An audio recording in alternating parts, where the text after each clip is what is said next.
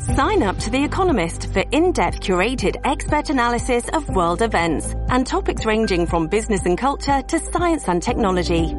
You'll get the weekly digital edition, online-only articles, curated newsletters on politics, the markets, science, culture and China, and full access to The Economist Podcast Plus.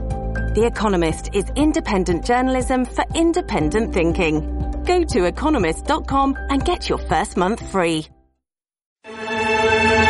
You're commuting home with Katz and Cosby. Now here's John Catsimatidis and Rita Cosby on 77 WABC. General John Teichert. He, of course, is a retired, recently U.S. Air Force Brigadier General, national security expert, also the Assistant Deputy Undersecretary of the Air Force and responsible for worldwide engagement on behalf of the U.S. Air Force and the U.S. Air Space. Uh, and General Teichert, we love having you on the show. You know, unfortunately, it's sort of a sad, very sad topic. I was stunned. We were all talking how these suicides in the military have been increasing. Um, the stress on on members of the military, also recruitment's down. Why do you think that is, and how do we turn that around? That's really troubling.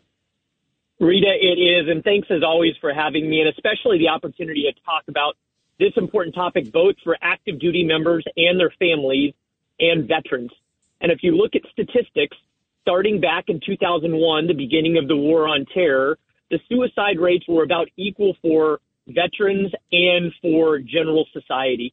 But just the toll that has been taken on our military men and women over the last 21 years has caused those numbers to spike way higher than the increases we've seen in general society.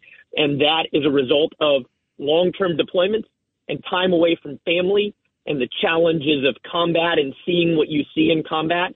And ultimately, it's something that we need to be laser focused on to resolve. How much of it is also, you know, all this like PC stuff too? And, and, you know, there are a lot of people in the military who feel like we sort of lost the focus of what the military is, not because of the great men and women, but some of the leadership. Rita, I think it is in part a society problem in that society over the course of time, especially in the last couple of decades, has degraded or demeaned the items that are the pillars of resilience in normal humanity religion, community, family, and patriotism. And then certainly the feckless withdrawal from Afghanistan was a deep blow to the members of our force that invested so much of their time there in that deployed location. And just to withdraw like we did back in 2021 was a huge blow to the veteran community and our active duty community alike. Uh, General Teichert, uh, what is the uh, uh feelings of the uh, of the uh, armed forces in all the communities right there? I mean, it's going. What's going on in Iraq, or are we're being fired upon? And we're not reacting.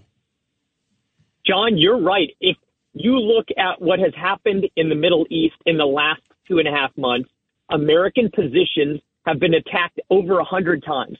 70 military members have been injured. One has been killed. And while we have all of this amazing capability and the most incredi- incredible military force on the planet, the fact that we are weak in an administration that doesn't respond is massively demoralizing to our force. Now, you've recently also announced that you have left the Air Force. You, you or Space Command, which is even higher up than the Air Force. Um, you were sort of forced out. I remember because of the fact that you objected to this LBGQ uh, training that was going on. Actually, John, that that wasn't the case for me, but I was massively concerned that our country is headed in the wrong direction. Our military is focused on all of the wrong things instead of the real threats that exist out there.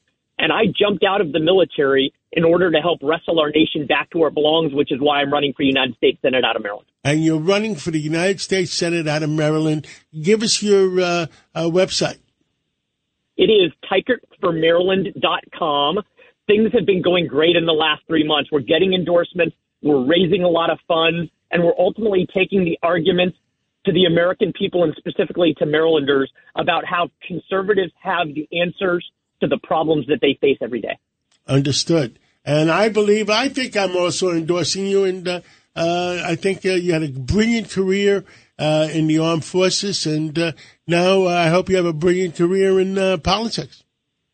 John, I love our country. I do appreciate your endorsement. We need to get back to our foundational principles, and that's what I'm here to do for this next half of my life. Well, thank you very much for coming on, and we'll catch up with you again real soon. That sounds great, John Rita. Thank you.